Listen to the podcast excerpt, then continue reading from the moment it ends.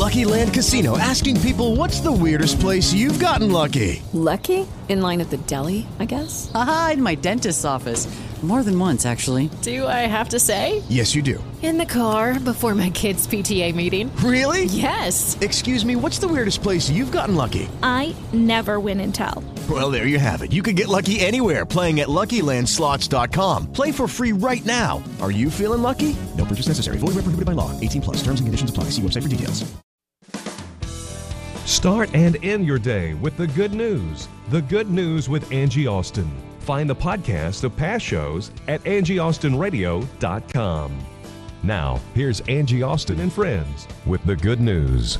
Oh, I'm so excited about today to have my friends back. You know, my life has been so chaotic this summer, and, I, you know, maybe you've gone through a lot this summer. I don't think that things were necessarily bad per se, but to the busy to the point where I literally didn't see some of my best friends all summer long, and they're like messaging me like, what's going on? And we bought a house, we sold a house. I did a lot of the moving myself. My husband's company went public, so then then he had to leave because his cousin slash more like little brother uh, got cancer, and so he had to leave a couple days before we closed. And then I'm there with a trailer and my eleven year old thinking, how do I finish this by myself? I'm a lot stronger, by the way, than I thought I was, and. And uh, and then we had to go back for my, his thirty-eight-year-old cousin's funeral, and and the the kids are uh, six and nine, and they're they're.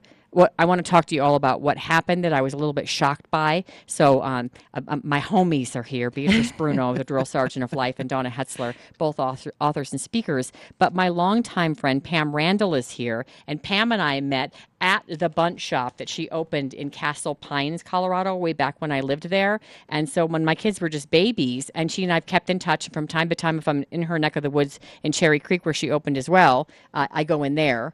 Uh, is that what they call that neighborhood? Cherry Hills. Cherry Hills. Yeah, Cherry Hills it's beautiful. It's beautiful. Mm. Cherry Hills Marketplace. It's gorgeous. Yeah. Lots of people going, yes, for fancy Lots desserts. Lots of good restaurants. Yes. Trader Joe's is there, so... Well, I've been your biggest fan, pretty much. Well, you must have loved it when Trader Joe's opened right down the street from you. We did. Yeah, because yeah. I go to Trader Joe's and, and you... You know what I mean? Yeah. Like, cause you're, yeah, that's kind of like a yeah, double stop. We kind of go hand in hand. You go exactly. to Trader Joe's and you grab a Starbucks and you go to the Bundt Shop. Yes. So, yeah. And my right son there. in June asked me for one of your cakes. So when you asked to come in, I'm like, this is the perfect opportunity because he wanted your cake. But my summer's been insane. To get even over like half an hour away from me was like, you know, difficult, but so neat because we bonded right away when we met. I was your biggest fan. Your cakes are the best thing I've ever tasted in my entire life. And, um, and I didn't know you were a Christian at the time. And then over time... figured out you were a Christian, but we just gra- we just bonded right away. Yep. Sisters in Christ. Yes, sisters in Christ. Yeah. Yay. Okay, so here's the thing that happened uh, at the funeral. So Sean, firefighter thirty-eight, very loved. Mm. I mean, you couldn't find a person that didn't like him because he never said anything bad about anyone. He never had an ill word for anyone. And he had a great sense of humor. He'd always laugh at my jokes. I love people who laugh at my jokes. That's you know? always a positive. Yeah. And I remember once, one of the last times I saw him, uh, his uh, wife and I uh, got along well, and she's real extroverted Italian and real over the top. And, you know, and uh, I, I just liked her. And she was going through something, and I said to him, you know, I'm praying for you guys, and I want you to know, because when you marry into families, it's bumpy sometimes, and I don't know that it was always easy for her. And I said to him, um, you know, I'm praying for her, I'm praying for you guys, um, and this is before he got sick again, and he looked me right dead in the eye, and he said, I always know that, you, that you're praying for us and that you're, like, on our side, that you've got us. Yes. And that meant so much to me, because right. he got it that I was there for him and his wife. In a different way, like that I w- there was no bias. They weren't coming into my family, that I unconditionally loved them.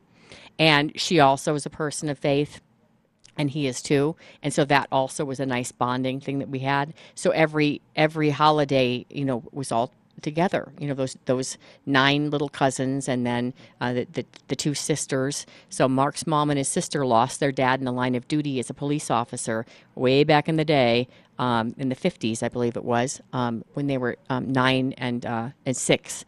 And now the girls, the granddaughters, have lost their father, who was a firefighter, nine and six. Mm-hmm. And here's the thing that really blew me away. It was complicated at the last minute to buy these five tickets and make all these arrangements and get the rental car and get a hotel. And as I was doing it, my husband said something, and then I'm like, well, do you want to go alone? And our motto is we always go as a family, that we're a family, that we're not going to get split up during these things, that we're there to comfort as a family, we're there to grieve as a family. So my son ended up being so uh, comforting to Sean's mom. We call her Uncle Nor because when Riley was a baby, he didn't know it was Aunt Lenore, so she's always been Uncle Nor. She signs her cards Uncle Nor. That's you know, too much. And so oh Uncle Nor said, That's Riley, awesome. he and I, I would see him walk over to her. She'd go up to the casket. He'd go up to the casket, kneel, and put his arm around her and say, "I love you, Uncle Nor." And he was like just there for her. So she said to um, the grandparents and, and us, he, she said, "Can I tell you guys how Riley's been there for me at like every turn when I needed a hug or when I needed," and you know, he's just going into sixth grade. He's still a little kid. And Hope's always had that ability to, if someone's crying, she comes right up to them and she's not intimidated by their grief. Mm-hmm. So I was a little taken aback that he was so good at that. And he was really good with the, the daughters, you know, his cousins saying, you know, "I'm here for you if you want to talk. And I know you're sad about your dad." And Taylor said, you know, "Dad was my best friend." Uh, Taylor's uh, going to turn ten in the fall. "My daddy was my best friend. And, um, we're going to get through this um, uh, together because that's what Daddy would have wanted. That's what Daddy oh, wanted us wow. to do." Oh, hey, wow. Yeah, mm, yeah. Wow. I know. It was tough. That's awesome. But, you know, that's when you see kids um, come into themselves yeah. in, in situations like that. And they need to see how we do it, how we they grieve. do. Mm-hmm. They do. And, you know, a lot of families, I, I remember as a child, you couldn't even go into the hospital when somebody was passing away, because you had to be twelve and older. Really? So you couldn't say yes. goodbye? When my granddaddy oh. passed away, and I, I, I'm you telling you, it affected him. me. I it did. It changed your life. Yes, it you really wanted, did. You wanted God to take her, your yeah. grandmother. Yes, I did. Because she was so mean to you. Yes, yes. And so when he was passing away, I remember Mama saying to me, um, "He's not going to make it." And I'm like, "He's oh. not going to make what?" Oh. You know, and she said, he he's going to die. What oh. you mean he's going to die? I want to see him. No, you're too young to go see him. Oh. And that broke my heart because yes. I would never see this man that loved me. I mean, he taught me to drive when I was nine years old. Oh. Okay. He was, I was thirteen when he passed away. But he was your favorite and you were his favorite. Yes, absolutely. And so when a child sees us going through that yeah. in, in times of grief, yeah, that's being there when for they each start, other. Yes, they pick up stuff. Because a lot of us. people avoid grief. Yes. I mean, I before my brother was murdered, I didn't know what to say to people or how to approach them. And it was more avoidance because I couldn't understand their pain. Mm-hmm. Mm-hmm. Yeah. So we have to we have to um, hone those little minds, because when they see us go through, then they can help somebody else and they can help themselves as well. So I, I'm glad that Riley was able to help Uncle Nor. Yeah, Uncle, Uncle Nor. Nor. that that's yeah. just that's awesome because he, she needed that, yeah. but he needed that as well. Yeah. Yeah. It's amazing. That's just good. How tenderhearted they are. Your grandma, uh, Grandma Pam. It's hard to believe I am. She's a grandma, yeah. Six. Do you see your kids already be six now? We have six, yep. Oh, my goodness. Wow. Nine down to age four months. And so wow. do you see a lot of um, ability to empathize in them and that ability? I think Christian kids, too, do get it a little bit. I really do. I think that they have a sense of that Jesus is forgiving, Jesus is comforting, and that they, they come by that maybe a little easier than kids right. that you know, aren't. Yeah, of- kids are definitely very forgiving. And, um, you know, just the example that you guys set with um, your family joining together in those moments and having that motto, you know, the family, we do this together, we right. grieve together, it's the good and the bad. Right. So you guys have set that foundation for them to, um, you know, begin growing in that area themselves. So you know, it meant a lot to me, too, is... Um, Chrissy, who's that wife, she's just, you know, thirty-seven, and her mom's in her fifties, and her grandmother is in her seventies. And so we went, the great-grandparents is what they are to the little kids. They were at the carnival, and we said, oh, well, we'll meet the kids, too. It might be a good distraction for, and, my, and our kids wanted to go. And the great-grandmother uh, of the little girl said, uh, I just, uh, you know, Chris, I'm so glad I finally, you know, got to meet you. Chrissy said how how... you know, good you've been to her. And her mom said the same thing. And it kind of took me aback that Chrissy in her time of grief had expressed to her own family, her blood family, that me, the outside cousin, had been there for her. And we're, you know, we'd share Christian songs that might be comforting or thoughts about Sean. And, you know, um, I just was surprised. It made me feel good that it made her feel good. Right. Enough so that she told yeah. them. I was a little taken aback that they knew exactly who I was t- to her mm-hmm. and that I'd been there for her. And I'm across the country. It just shows that if you care, you can reach out to somebody and we're all busy, and just make the time to take that call or do something special or send something, you know, yes. special, or a video you think might be helpful to them. You know, it does matter to them. Or it even does. Just a text, you know, I'm yeah. thinking of you yeah. makes such a difference. In the Jericho Girls, we um, there's three of us that text weekly. Oh, so nice. One's on Monday, I'm on Wednesday, the other one's on Friday, and it's always something inspirational. And then we end with, how can I pray for you today? Aww. And we know when we see that, that that's our signal to pray right then and there, because we are busy. You know, if you think, oh, I'll pray about it later. Michelle calls them popcorn prayers. Michelle yes, Ron. yes, yeah, that's she's right. Like, I saw something going on there. I threw up a popcorn prayer. Throw those popcorn prayers out there. People love them. The Lord is listening. I do the popcorn prayers. Everyone loves popcorn. She's so funny. She that's is. What she does. It's like, Amen. Just stop what you're doing and, and just do your say popcorn it. Prayer. Yes, yeah, yes, yeah. Yep. Let's. Um, we've got a good news story, and I want to do that, but I want to touch on your blog. Um, We're all business women. Pam Randall um, is new to our group, and uh, hopefully she'll be coming back to do some more good news with us. And I met her through her uh, business, the Bundt Shop, that she started with, uh, at the time, uh, a, a relative.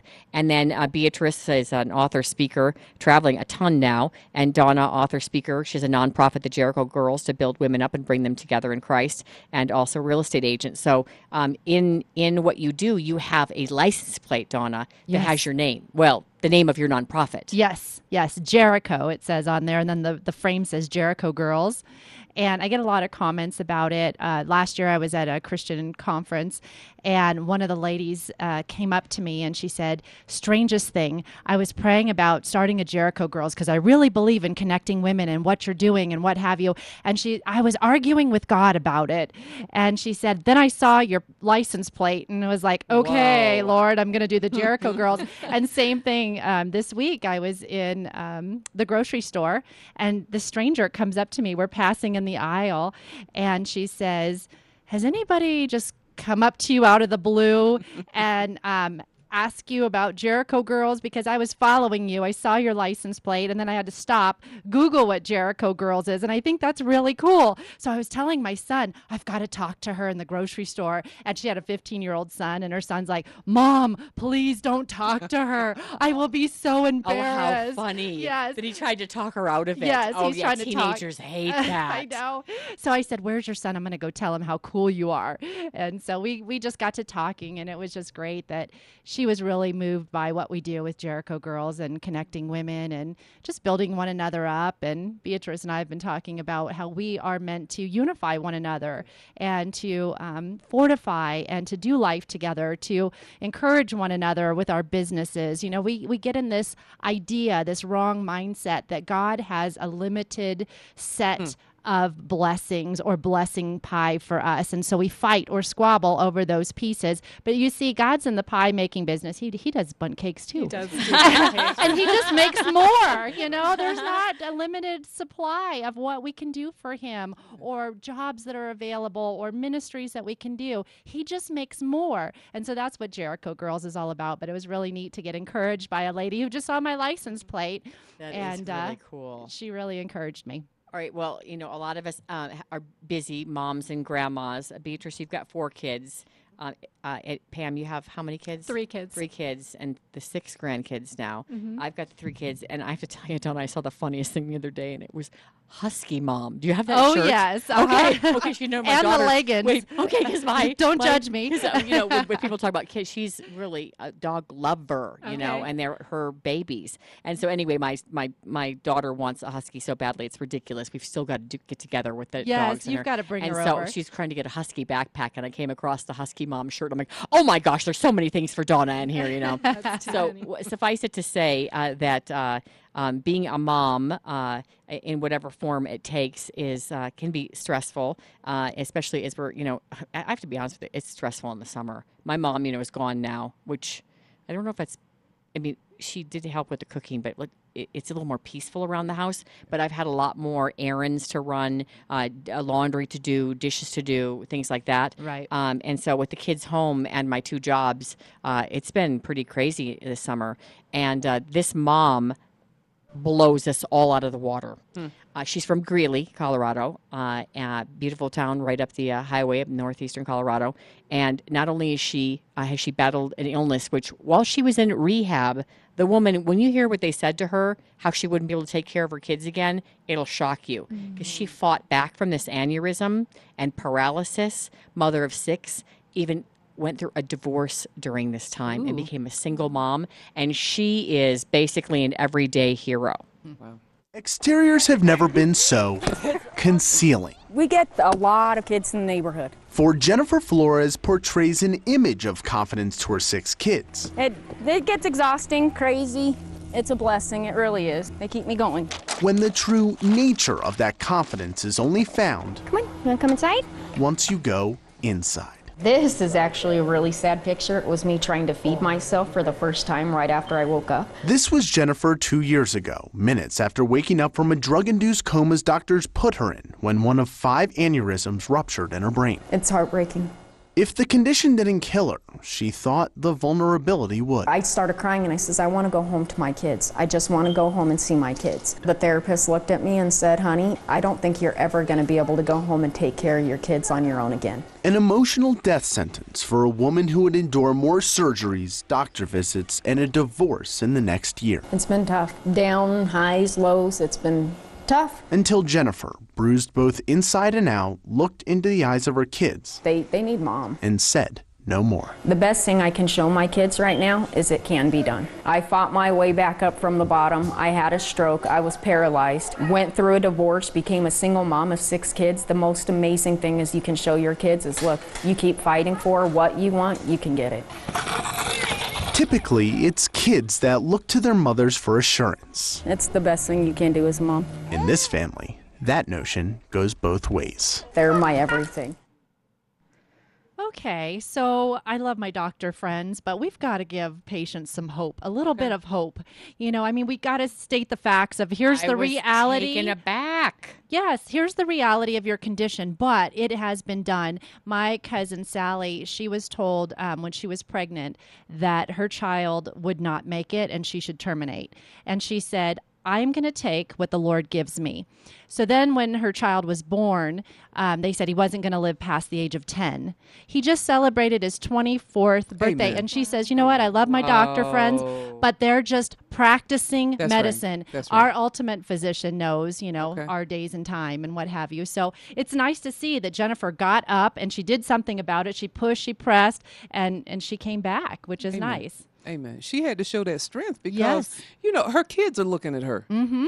like, okay, if, if, what is mommy going to do? What would mommy do in this situation? That's right. And that's what our kids do. Our kids look at us, and she had to show that supernatural strength mm-hmm. that God had placed inside of her so that she could move forward and show her kids, no, death is not a part of the equation for that's us right. today. Okay, yep. I'm getting up out of this bed, baby. I'm coming home, and your mama is going to be there for you. And see, that's what we that's what we were talking about earlier, Angie. We were talking about how we're portrayed as weak women. Okay, but the fact of the matter is we are so much stronger that you just said it. Doing the things that you had to do with, with Mark's cousin, his little brother, you had to show a strength. Okay, that you may not have wanted to show. We all as women have to show that strength because there's people watching us that will get encouragement just from us being the strength, the strong people that we're supposed to be. And you know, we're there to serve others. Like if you're yes. there and you can help in any way, if you can watch the kids or take them outside or, you know, do whatever you need to do, that's what we're there to do, to serve them. And I was fine until I was sitting, uh, you know, all these fire chiefs and fire battalion, this guy and that guy were coming up to Christy and, Christy and bringing her various things. And I was standing right next to her, next to the grave, and the coffin was above the hole with no skirt, and the kids, one of them in particular, oh. flipped out when she saw the hole in the oh, ground yeah, yeah, and right. the coffin above right. it. Yeah. The and the kids are it. As young as four, so they're four to in the family, they're a four to a twelve.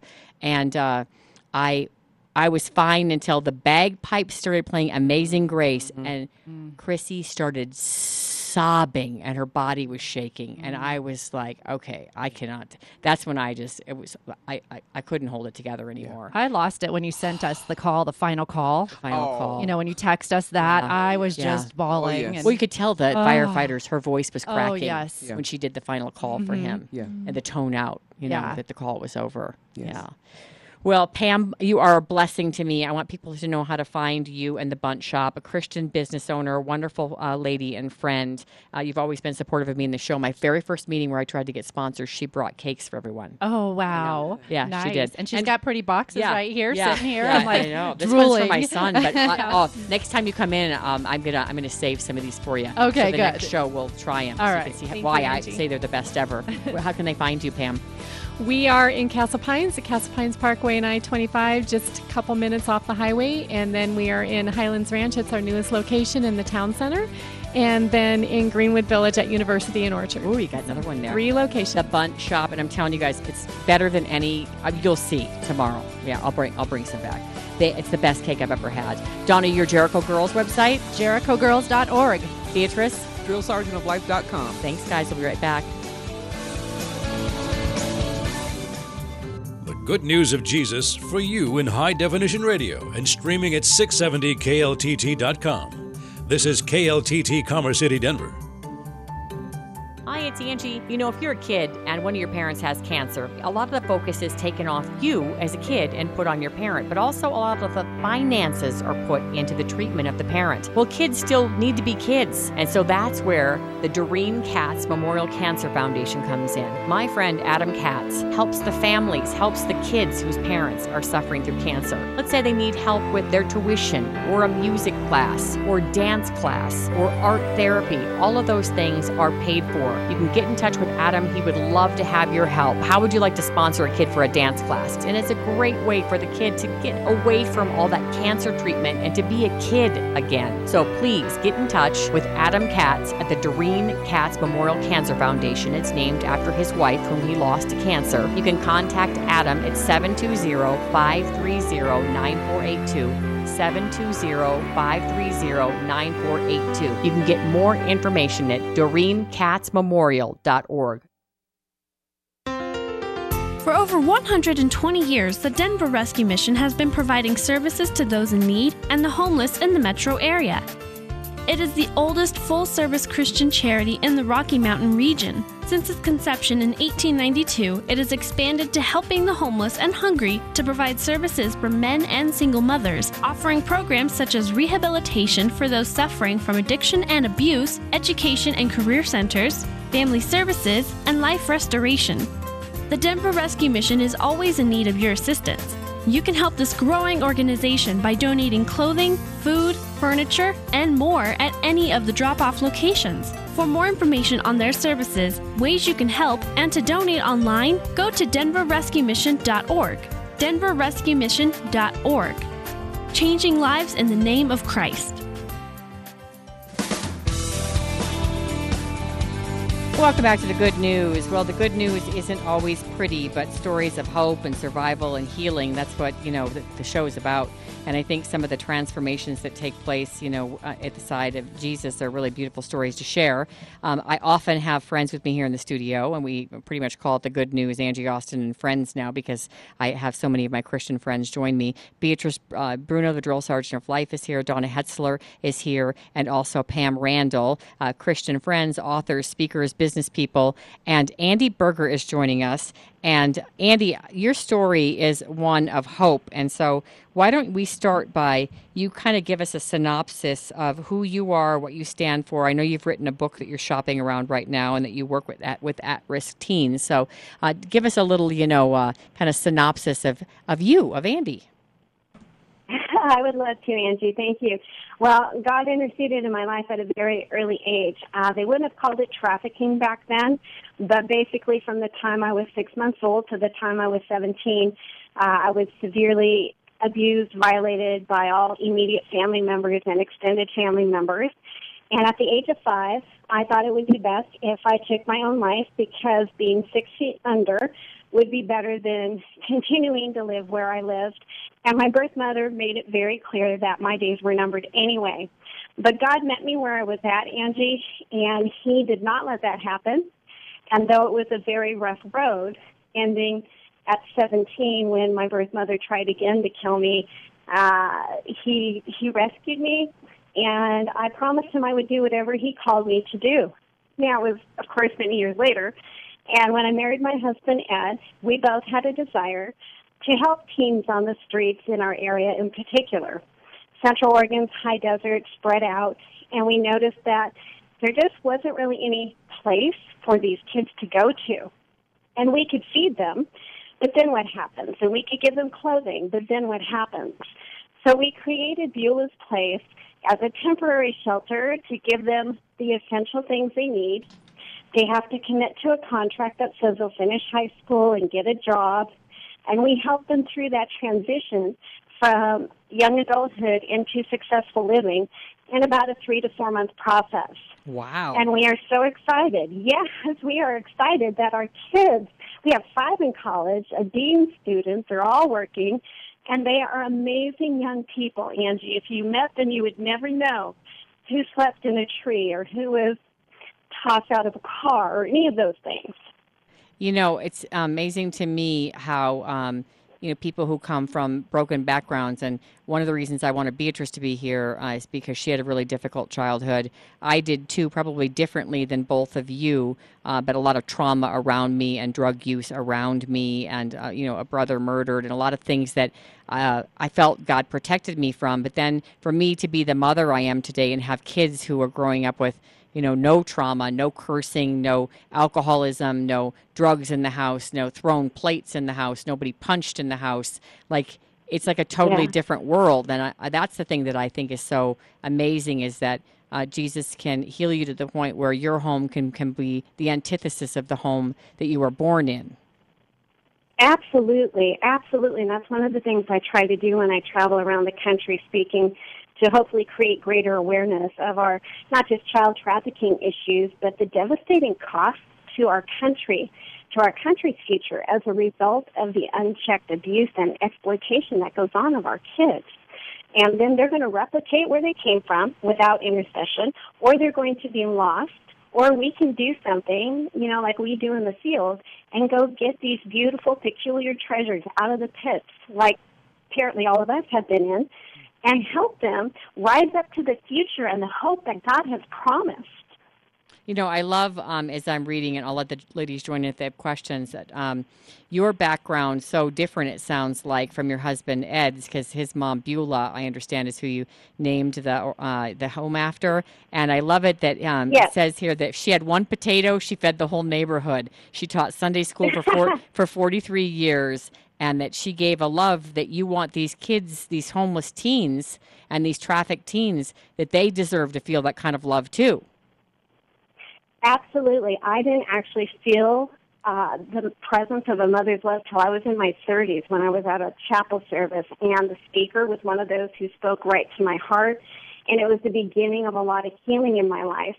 And then I was actually adopted as an adult about twenty years ago. Wow. And that is who I call mom, my adoptive mom. And she said, you know, honey, in her little Texas drawl, we don't have much money, but we have a lot of love. Mm-hmm. And she loved me and just passed uh, last week, actually, into Aww. Heaven. And so um, it was amazing because she wanted me to be able to bring my husband home to a family. Mm. And we do have different backgrounds, but he is the most amazing human I ever have met. And God, you know, allowed us to be together, to do these things together. And so, um, yes, knowing a mother's love is what we try. We try to be Jesus to these kids. We love without judgment first. Then we figure out the need, and then we create a plan. And we're all adopted, Angie, so it makes sense, right? Well, I love it that you, you know, try to love them like Jesus, and that because you didn't experience that, you want these kids to experience that.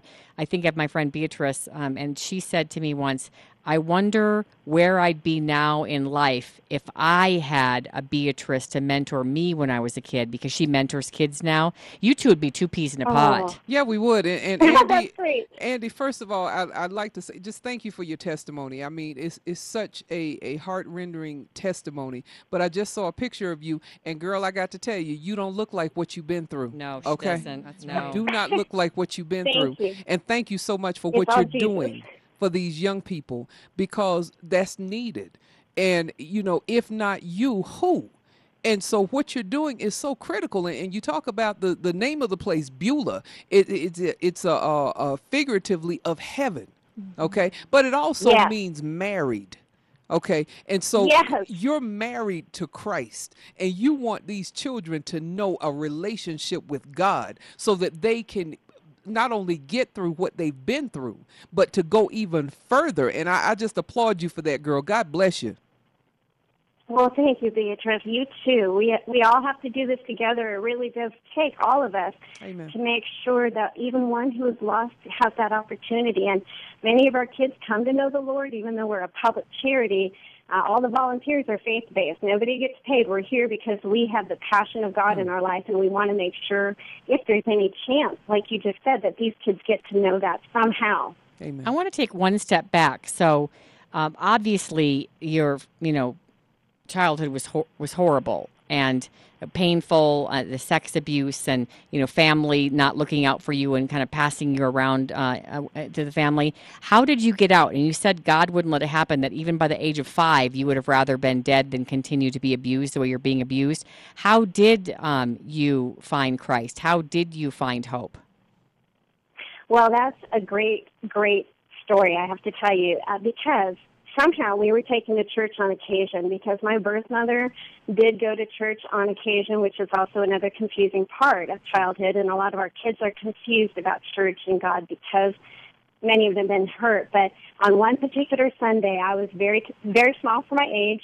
I was probably four or five, and the last time I remember going as a child, I saw this beautiful vision of this woman in the courtyard speaking to a gentleman who was taller. She had gorgeous blonde hair and big blue eyes, and she was just lit up and glowing. And I remember hearing her say that Jesus loved all the children, all his children, and that's why she was so happy. And in my little pea brain as a child, I was like, I want to be happy. I want to be loved like she's being loved, because she was just so beautiful, like an angel.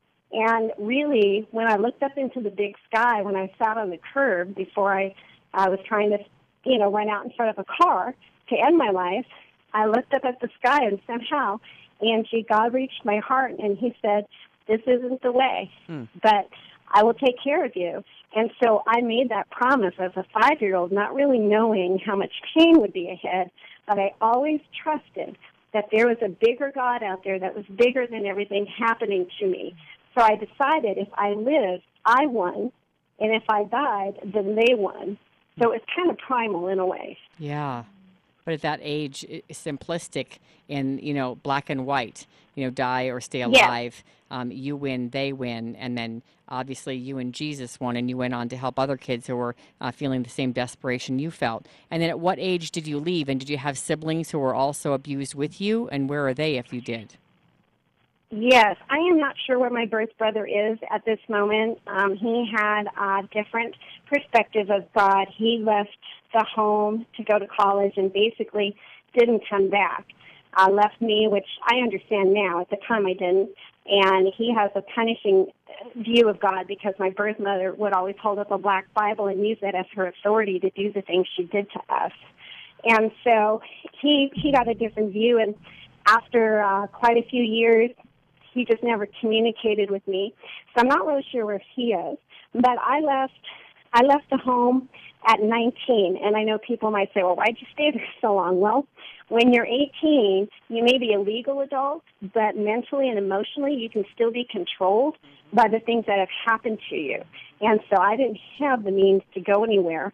So it took me till I was nineteen, and then I left and tried to have a relationship as an adult with my perpetrators, basically, my birth parents, but it never really worked out. So at that point, I just had to give it up to the Lord. I forgave them, which was a process. Actually, he forgave them through me. I wouldn't have done it on my own, to be honest. Yeah. But he did. And it freed me up to go and be who he wanted me to be, and I threw myself into education and into careers. And that's how I got my affirmation in the world.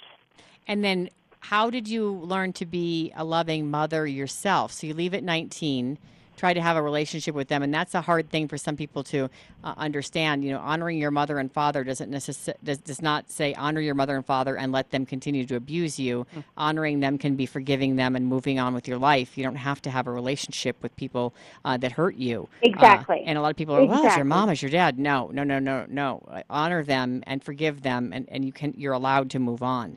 And uh, I, I'm just curious how you then were able to learn and show love to your own children and to these girls that you help, these teenagers you help. I believe that I was a work in progress on that, and as the Lord began to heal the layers in my early thirties, I made a poor choice in marriage uh, when I was twenty-eight, married somebody that looked safe and sound on the outside, but on the inside was not. And after a divorce and having time just with God and myself, I learned who He was experientially, not just in my head, like a blind childlike trust, but as provider, comforter, friend. And in that, I finally felt His love. I finally felt what real love was. And when I felt that, it changed my perspective. I didn't have to be the best, the fastest, you know, whatever it was I was pursuing. I was so driven, and suddenly I felt something I had never known in my heart. And I went and I saw all of the brokenness in this world. And I thought, I have got to do something besides write a check or, you know, donate time, because I didn't have a lot. And so I think through that, I started helping kids uh, that were who had parents in halfway houses. I started helping teenagers because somebody said, hey, can you pray with this kid, or could you take them out and, you know, have some pizza? And it was a gradual progression. And I think by the time I married my husband seventeen years ago, he also had that vision and a dream. And together the Lord partnered us up so that we could do something. But it took a traumatic brain injury in two thousand eight for us to get it going, because I suddenly could not work. I didn't have any memory for a year. And in my heart, though, I wanted to do something. And so the Lord just used that time to say, step out in faith, Andy. Step out, and I will take care of the rest. And that's really how Beulah's Place got started. Wow. All right. Um, Donna's jumping in here. Uh, she's an author and speaker, uh, and she would like to ask you a question. Again, um, the sure. book right now that uh, Andy's just written, uh, if you're just joining us, uh, uh, Andy Berger is talking about uh, surviving her, basically, they didn't call it then uh, sex trafficking then, but uh, what it was uh, she experienced as a child. And uh, they have a nonprofit where they help uh, at-risk teens, Beulah's Place. And the book that she's just written is called A Fragile Thread of Hope, that she's shopping right now to um, have published. And uh, Donna, jump in. Yeah, Andy, I've got a question for you. So I run a uh, sure. growing network of women called the Jericho Girls, and we meet to break down walls. And some of the things when we get into to intimate conversations, we get into this childhood stuff, and we find out, you know, that many of us have been abused in one way or another. And last year at our conference, Overwhelmed, uh, there was a typical woman, just like the rest of us, that was sitting in the crowds, that I later found out that she was held in a cage and uh, trafficked. And so I'm just wondering, in your opinion, for those of us, you know, who are trying to reach out to women, who are trying to help in these situations, is there something particular we can look for? Any signs that we might see that, you know, could help us to reach out and help somebody in that situation? That is a, a great question, because that happens. Even when I, I speak around the country, sometimes I'll have someone. I literally had a lady who was seventy-five years old. She had never told anyone she had been violated in a church at the age of five, and yet she had great-grandkids, you know, and she didn't know what to do. We don't look like abused people most of the time. You can't just pick somebody out. But when, when there is someone like that, I really rely on the wisdom of of Christ in my heart to know what to do. The first thing is always love them, hug them if they're willing to let you, uh, but just let them know that you're there to listen and to be compassionate, and then have some resources, whether uh, you have counselors available or you're available to talk to someone and let them vent a little bit, or you can point them in the direction of a phone number or someplace at church or another organization that could really help them. But what I find most important is to create a platform of trust, first and foremost. Yes. because I wouldn't have let anyone near me. I would have been surface with them, but I wouldn't have let anybody into my intimate side unless I could really trust them, and the Lord really had to heal that in me to do that. You know, I if think, that makes sense. I yes. think that um, I so admire your ability to forgive, and when you said, um, you know, that the Lord gave you that forgiveness, He forgave them through you or for you, but you couldn't have done it on your own. And I just have seen so many instances where people aren't able to find that forgiveness, and it it's it ruins your life. And you're able to be such um, an effective Um, uh, ambassador for Christ if you're healed. And in the case of these young people that have been violated and abused and hurt and haven't felt the love, when they come to Beulah's Place, uh, because you uh, were able to experience that forgiveness, your heart is able to love them the way they may have never experienced love. And I, I find that so beautiful. Um, you know, I never cease to be amazed at the life stories and the testimonies of uh, Christ changing, healing, helping, hoping. And you're the type of person that these kids will believe in and trust because you've been in their shoes. Again, uh, the uh, organization Beulah's Place is in Oregon. We have a beautiful affiliate in Portland. Lo- we love Oregon. The book, A Fragile Thread of Hope, that'll hopefully be out soon. You want to send us to a website?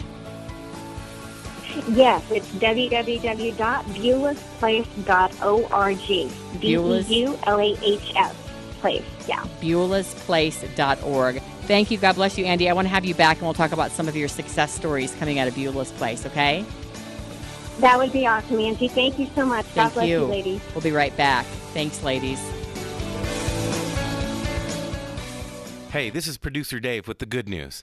You know, Angie's always talking about how much she loves Y M C A of the Rockies, but I don't ever get to talk about how much I love Y M C A of the Rockies. Y M C A of the Rockies in Estes Park is located just between Estes and Rocky Mountain National Park. It is the best place. I grew up going there. I went to summer camp when I was a kid. I actually went through the leadership program. I was a camp counselor at Y M C A. It is one of the best things. It shaped who I am today. It is really the ideal vacation for everyone. You can do a vacation there. You can have a reunion there. They have weddings.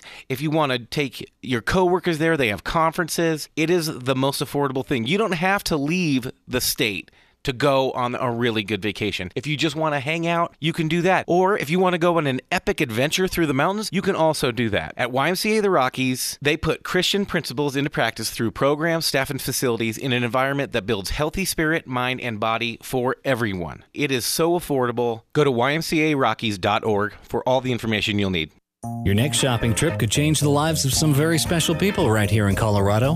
When you shop at ARC Thrift Stores, you'll not only save money, but you'll also give back to our community by helping people with intellectual and developmental disabilities, just like these ARC ambassadors. A lot of people, they have misconceptions about people with disabilities. A lot of them think that we can't do things that other people can do, and that's just not true. We, we can do what other people can do. It may take us a little bit more time to do it, but we can. We're just like any other human being. We have feelings and we have emotions, and if given the chance, we can shine. And I think that ARC has done a very good job at showing that. I like it there, and it helps me out to learn about reading off the labels and stuff. Like helping out different people, a lot of different people I help out. Find the ARC store near you at ark thrift dot org. It's nonprofit, and it's a great company to work for and a great place to shop. And remember, every Saturday, you get fifty percent off most items in the store.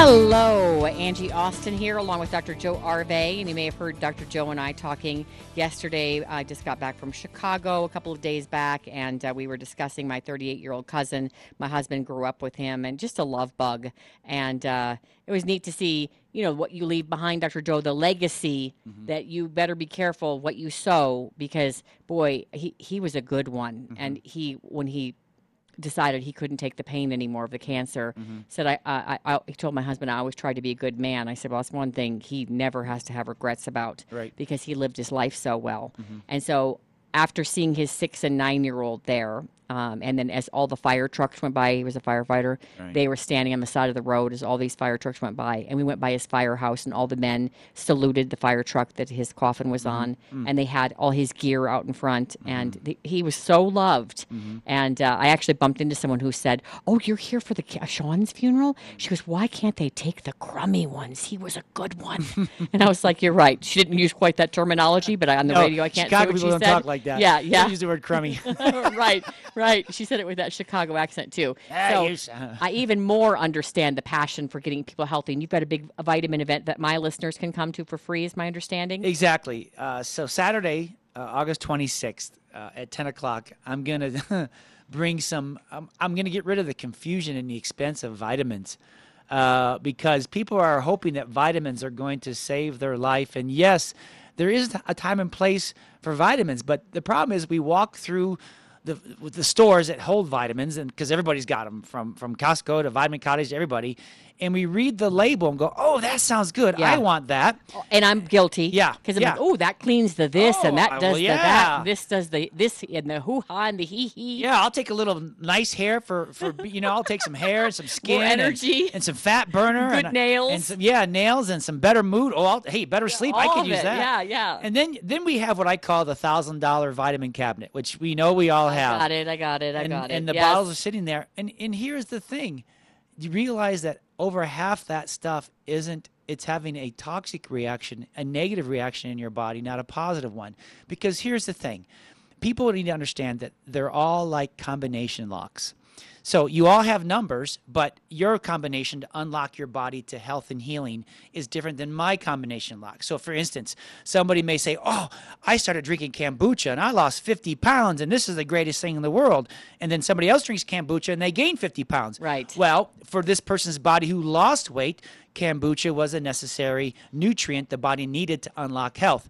And the other person, ah. kombucha was, I'm just using, paraphrasing. It's like every key for every door is different. Every and your key, key may be different than another person's key. Exactly. But you keep reading the, the outside of the bottle saying, okay, but we don't realize what's on the inside. Is that nutrient actually even, A, does your body even need it? B, has that vitamin been overprocessed so that you, it's, so it's not even doing you any good? Because here's another, here's another issue they do. They do all the research, let's say on organic broccoli, right? But then you put it in a microwave for an hour. Oh, well, my goodness. Right? Good point. Right. And what comes out is not the same broccoli that went right, in. Right, that went in. But, but all the statistics and all the research and all the doctor's testimonials is on the organic broccoli. But what eventually ends up in the bottle, you know, the capsule, the yes, vitamin, yes. when you put it in your body, your body's like, what is this? It doesn't even recognize it. And therefore, when it doesn't recognize it, it has a toxic, or what we like to say, a brown grass making process. Yes. So when you hear all these research articles coming out saying, well, vitamins don't work, they actually make cause problems. Yeah, because there was no life or no food in, or no electrical positive energy charge, if you would, in that. So um, we're doing a workshop called Vitamin one oh one so that you can, A, take out the confusion, literally cut your vitamin bill in half.